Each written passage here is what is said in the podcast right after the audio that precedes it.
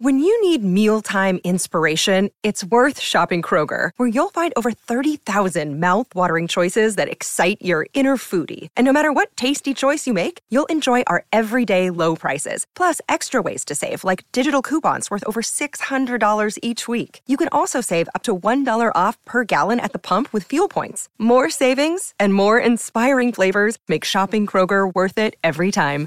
Kroger, fresh for everyone. Fuel restrictions apply. It's time for Friday Follies, right here on the Mutual Audio Network. The following audio drama is rated G for general audience. This episode of Bells in the Batfry was first released on August 18th, 2014.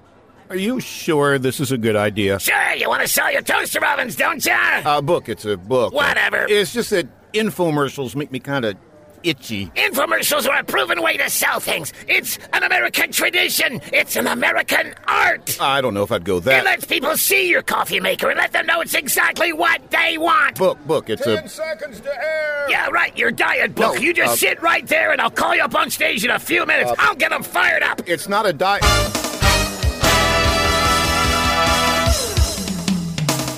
Welcome to another episode of Things You're Really Gonna Love to Buy Because We Told You to. And now, the man who gets ovations for innovations, that darling of deals, the Isaac Newton of new stuff, the pimp of products, the man who makes you spend cash on new fads and trash, Tom Glutz! Hey, everybody, how you doing? Who you here to see? Tom Glutz! And what do you want to do? I love it. We got a great new product for you today. It's the greatest thing since sliced bread. Is it sliced bread?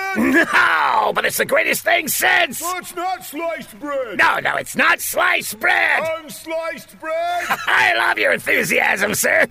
Sit down. We have on our stage today a brand new vegetable slicer, No. milk thinner, No. yard defoliator, No. electric toddler collar. It's a book. It's a book. Yes. This book will show you how to get great abs, No. Pick up chicks, No. get a $10 divorce, What? become a contortionist. No. Let's find out what's in this book. Let's bring up the author, John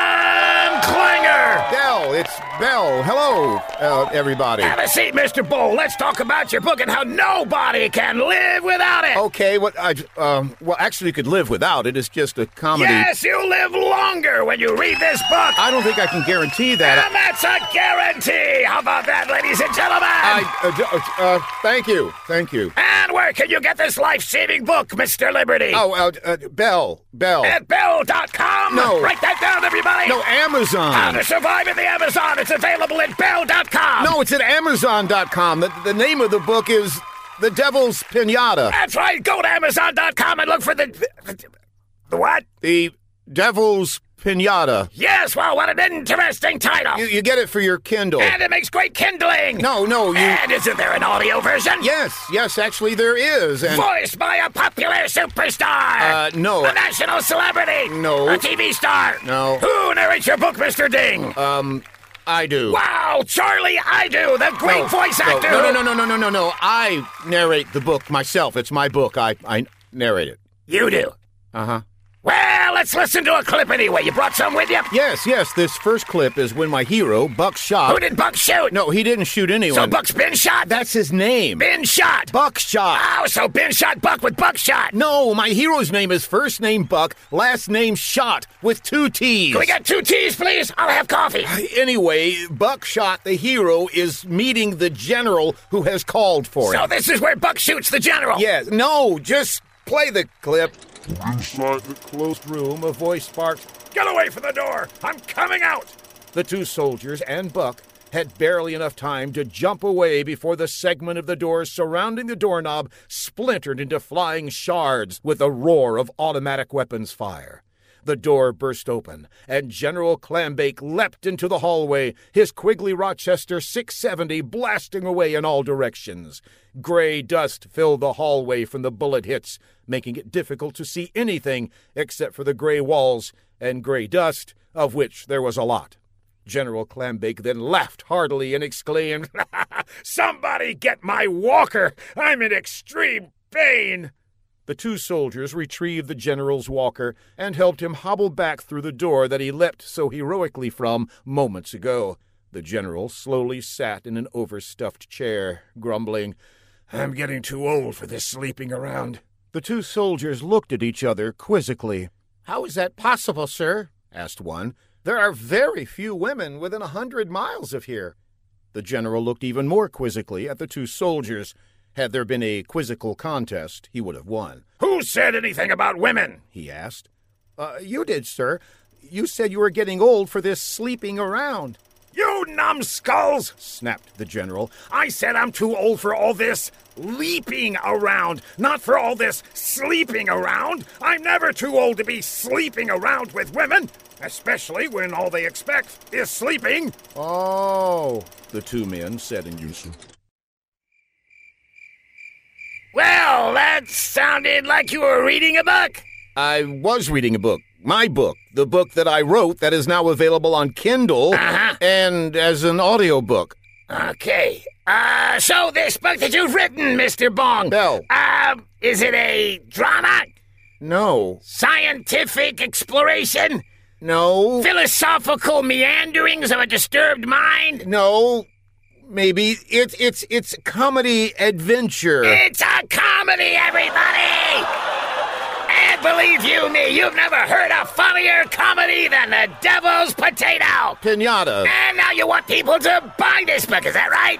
Yes, that's the whole point of this thing we're doing here. Then you need to give us a good reason. How about playing a funny clip from this comedy book? We just did. I'm sure we didn't. Let's get a clip ready. Set this up for us. Okay, the plot involves. so this book has a plot. yes, it would have It a. has a plot, ladies and gentlemen. Okay, there's this country called Babenstan, and there's this real bad, evil guy who's in charge of it, and he's got this evil plan.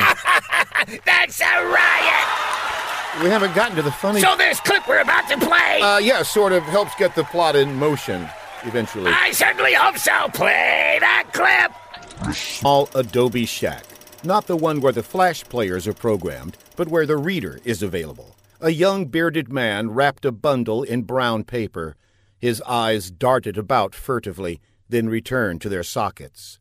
He picked up the bundle and stepped outside into the bright morning sunshine. Ini platzumto intruski, he mumbled, which, loosely translated, means, Your daughter packs a wallop. Although he meant to mumble, Geez, that morning sunshine is bright. But the language in Babenstan is very complex, tricky, and ultimately klachmich. He stumbled, half blind, to the corner of Zuchish and Brzezinski. This is where he was instructed to take the bundle. From a distance, he heard a voice call, Fla, daklak nab plasticine. For you less intelligent readers, I shall translate into English from this point forward. Fla, is bundle you are carrying for myself? Fla, the young man with the beard and the bundle, trying not to get them confused, looked down the block and saw an older man with a beard but no bundle. He called to him, Excusing me, but are you agent of secret that I am to meet to deliver unto you this bundle of great secrecy that nobody is to be aware of? That is I, the other man bellowed back. Fla puzzled out loud.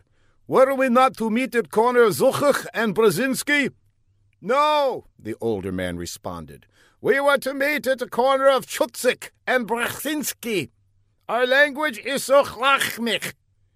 I have made an error, for which I shall punish myself with a great deal of pain, like reading this book past the second chapter.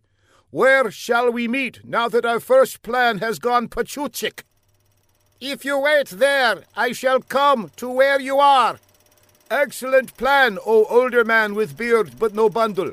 I shall wait here, whereupon we shall have our secret meeting that nobody is to know about, shouted the young man, although the bundle and beard remained silent.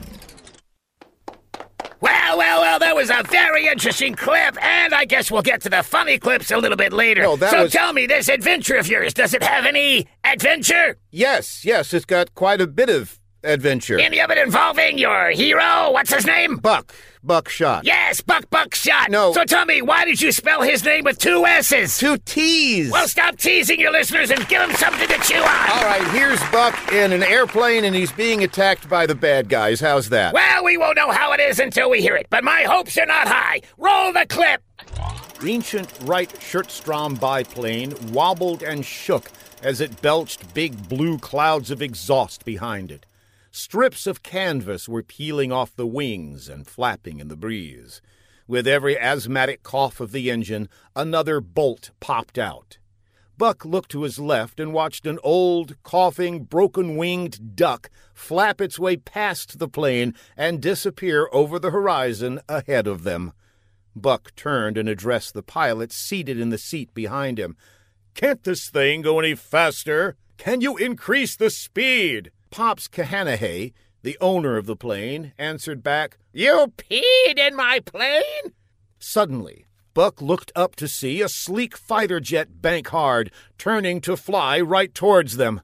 As it screamed in their direction, the wings started spitting bullets. Pop exclaimed, No spitting or screaming in my plane. The jet made a pass and zoomed off into the distance, banking again for another attack run. We're under attack, Buck shouted to Pop. You already had a snack. Now settle down, young man. Buck knew that it was up to him to save them. He pulled out his Fenton Lancaster 5080 automatic from under his armpit. He winced as the damp gun's odor blew into his face from the wind in the open cockpit. The jet was zooming directly towards them. Buck took a bead. He rolled it between his fingers for luck. Then he took aim. He fired six slugs at the jet. They spattered on the jet's windshield, leaving blotches of slime. The pilot was momentarily blinded as he swooped around the biplane, desperately reaching for the windshield wiper switch. Buck knew that he had bought himself just a few extra seconds. He hoped he could take this purchase off his income tax as a business expense. He slid the magazine out of his gun. It was Field and Stream. He slapped in a fresh magazine, this time not filled with slugs, but with actual bullets. He didn't have a second to lose. From directly ahead, the jet was again bearing down on them, and how that bear could fly. He took careful aim. Blam! Blam, blam, blam, blam! He unerringly shot off their own propeller. I meant to do that, he shouted, to nobody in particular. Pop tapped Buck on the shoulder. Something's wrong with the propeller, he said. The jet circled around and closed in on the biplane once again. I'm gonna hit the silk, said Pop. Wait a minute, Buck said, as Pop stood up, put on a pair of silk stockings, smoothed them, then strapped on a parachute and prepared to leap out of the descending plane. I don't have a parachute.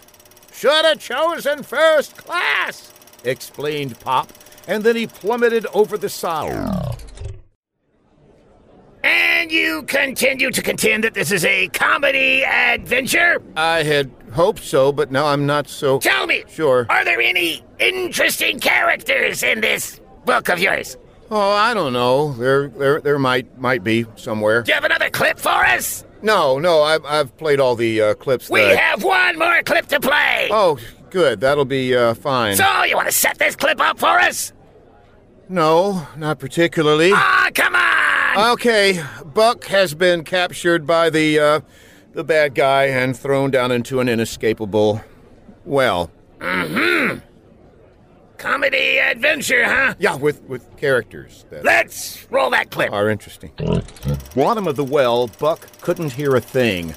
Not people talking, crickets chirping, alligators belching, nothing. There was a light on a pole between the warehouse and the well, which gave him a good view of the top ten feet or so of the well. The walls were slick stone.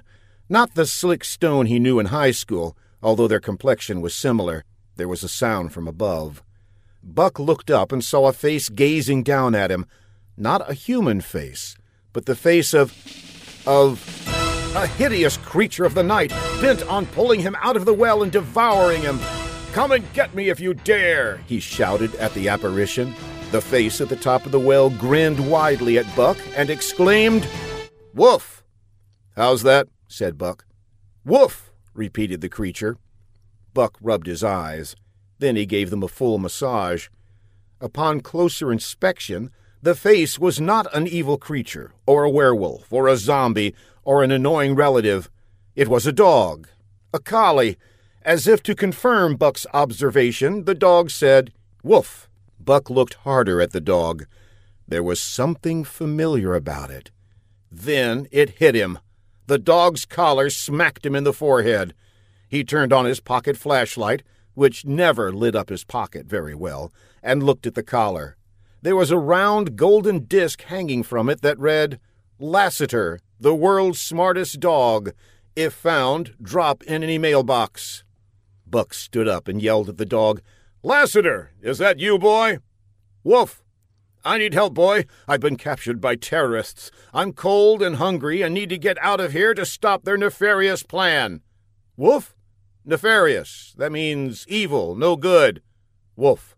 Well, that's a good word, too, but I like nefarious. Maybe this dog wasn't so smart after all. Can you go get help, boy? Get someone to pull me out, or get a rope or ladder? Maybe a telephone? Or a Radio City rocket with a telephone and a rope? Go! Get help, boy! With a mighty woof, Lassiter ran like a cheetah down the deserted road away from the warehouse. He turned right at the main road to town and stopped at a bus stop. He caught the E bus to the edge of town. He ran down a long, winding driveway to the Lebanon Community Airport, where he chartered a small one engine airplane. After filing a flight plan, Lassiter took off and headed south southeast. About half an hour later, he landed in a cornfield, clipping a few stalks as he taxied up to a small house. He scampered up to the door and rang the bell with his nose. After a moment, a middle aged man opened the aforementioned door and said, Lassiter, what brings you out here, boy? Woof. What kind of trouble? Woof, woof. Cold? Hungry? Terrorists? Well, go help yourself to whatever you need. Great gobs of Goshen, you sure know how to find trouble, don't you, boy? Lassiter ran to the back of the house and opened a door that had a sign on it reading, Lassiter's Emergency Supplies.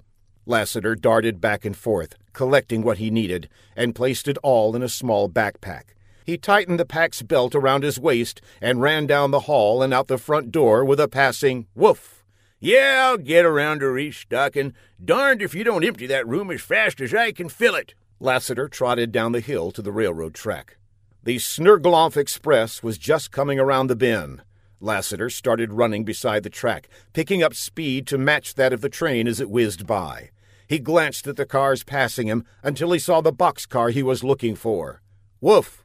A head stuck out of the open boxcar door. Willie Lumphead, professional hobo, saw Lassiter running next to the train. It's Lassiter, guys, he said, and four more heads popped into the open doorway. Get the snagger, shouted Willie. A homemade arm made of wood and scrap metal stuck out the door. A hook was attached to the rope that dangled from the end of the arm. Lower away, instructed Willie. The arm dipped down and snagged the metal ring at the top of Lassiter's backpack. Got it, Willie said. Bring him in. The arm lifted, then spun sideways, flinging Lassiter into the empty car. All the hobos hugged Lassiter, and for the next hour they all sang old hobo songs together, like Take a Shower, Stinky, One Holy Man with Two Holy Shoes, My Beard is a Bird's Bed and Breakfast, and You Can Steal My Stick, but Don't Burgle My Bandana. As the train slowed for a curve, Lassiter leaped out of the car with a heartfelt woof to the hobos. He caught the E bus back to the stop where he started and ran up to the well. Woof! he called out. Buck, shivering at the bottom of the well, had given up on ever seeing Lassiter again. Is that you, boy? What did you bring me? A paper package dropped into the well. Buck caught it and quickly unwrapped it. Is this it? A ham sandwich? Woof! Nothing else? Woof! No mustard? A yellow liquid streamed down the well and splattered into Buck's face. He licked it. Thank heavens, it was mustard. Well, that was marvelous. Simply marvelous, yes. Oh, look at the time. We've got to go. There are a couple of things I need to mention before we go. Okay, knock us out. The full title of the book is The Devil's Pinata, a mercifully short. Thank you. Buckshot Comedy Adventure. It's rated PG 13 for uh, some innuendo. Somebody threw something in your window? Yes, yes, that's what I meant. You can get the Kindle version at Amazon.com, and of course, you can get the audio version at Audible.com, iTunes, and all the places that Audible books are, are sold. Are you begging? No, yes. That's pathetic. And if you like the book, yeah, okay, I thank you. Yeah. I've actually started working on a second book. Yes, a second buckshot adventure called The Sassafras Assassin, which I will continue to write if this book sells any. There's no need to threaten people, Mr. Bull. Okay, thank you. Let's wrap this up. Goodbye. All right, audience, give Mr. Beale one final big hand. Oh, they've already left. Well, I guess uh, that's it. Wrap it up, guys. Shut it down. Here's my bill. Thank you. Nice. I have to sell a lot of books.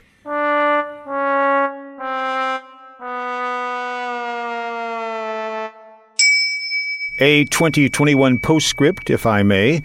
As much as I would love you to actually purchase the book, you can now hear the entire audiobook, The Devil's Pinata, by going to Devil's Pinata, all one word, dot yolasite, Y-O-L-A-S-I-T-E